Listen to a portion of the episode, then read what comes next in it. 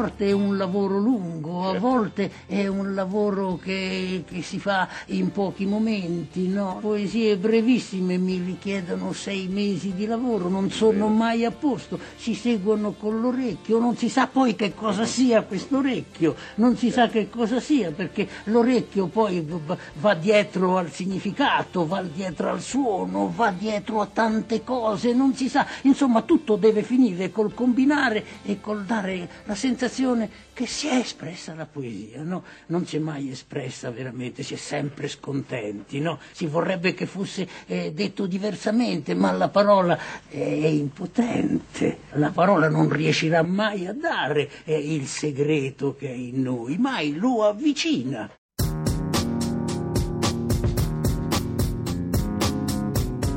Il saggio che abbiamo scelto per voi questa settimana parla ovviamente di lingua poetica, si intitola proprio La lingua della poesia in Italia 1815-1918, è stato pubblicato per le edizioni Marsilio ed è stato scritto da Antonio Girardi che insegna storia della lingua italiana e stilistica e metrica italiana all'Università di Verona. All'italiano poetico Girardi ha già dedicato diversi studi e anche libri, cito soltanto gli ultimi due volumi, Leopardi nel 1828, saggi sui canti e Grande Novecento 200 pagine sulla poesia, entrambi pubblicati sempre da Marsilio. La poesia italiana dell'Ottocento cerca di farsi popolare in vari modi, anche con soluzioni che cambiano da una generazione alla successiva. Nei primi decenni Berger individua come destinatario dei suoi versi il popolo, perché dal popolo, ossia dalla borghesia, si attende un'adesione agli ideali patriottici l'indipendenza e a ruota l'unificazione nazionale.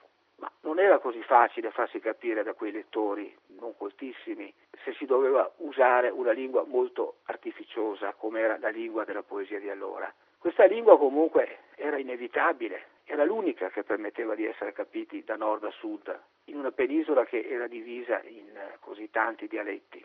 Per arrivare al suo pubblico, Brescia ricorre, come tutti, al lessico della tradizione. Però sceglie i vocaboli più accessibili, quelli che magari si possono incrociare anche nelle canzonette o nelle arie d'opera, ma soprattutto lavora sulla sintassi, colloca le parole dentro le frasi secondo l'ordine standard e poi collega una frase all'altra in modo semplice, per paratassi.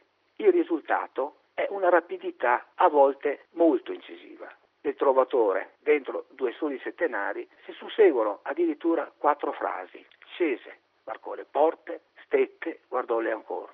Nella seconda generazione romantica, ormai siamo in vista dell'unificazione nazionale, il numero dei poeti che vogliono essere popolari cresce a vista d'occhio e si moltiplicano anche le forme in cui questa popolarità è cercata. Le più emblematiche sono quelle che si confrontano con i moduli di tradizione orale, come i rispetti o strambotti della provincia toscana. Gli avevano fatti conoscere ai più i canti popolari di Tommaseo. Gli stornelli di Francesco Dall'Ongaro riprendono queste permutazioni di sintagmi con discreta inventiva, visto che non parlano d'amore come prevedeva il genere originario, ma dell'Italia da fare. E gli dirò che il bianco, il verde, il rosso vuol dire che l'Italia il suo gioco l'ha scosso e gli dirò che il bianco bianco, il rosso, il verde è un terno che si gioca e non si perde.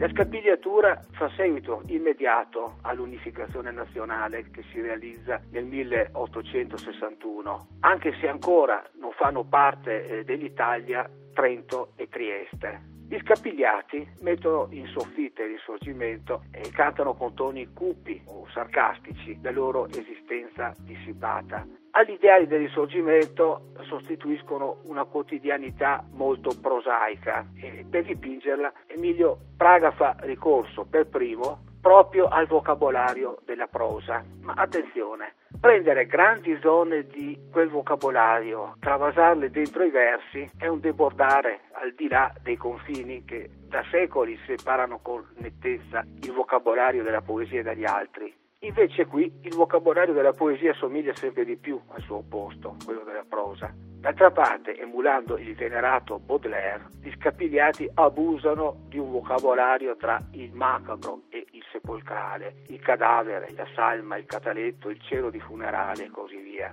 Fuori delle cerchia degli scapigliati questo vocabolario non ha una grande diffusione.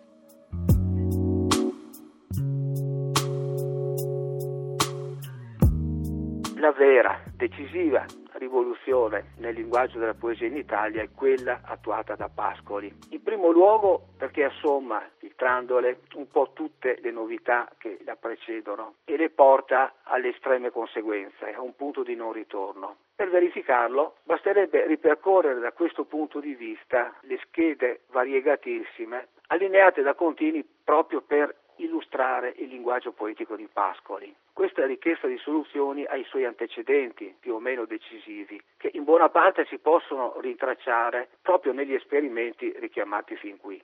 Pascoli però le ricrea, le rigenera e ne fa qualcosa di diverso, di molto originale, anche in quella direzione di nuovo popolare che si vede bene già in Mirice. Il vento soffia e nevica la vasca e tu non torni ancora al tuo paese. Quando partisti, come sono rimasta, come l'aratro in mezzo alla maggese. Sotto o dietro la varietà delle sue soluzioni c'è un motore unico, un progetto organico, sostenuti da un'intenzione che non era mai emersa tra scapigliati e veristi.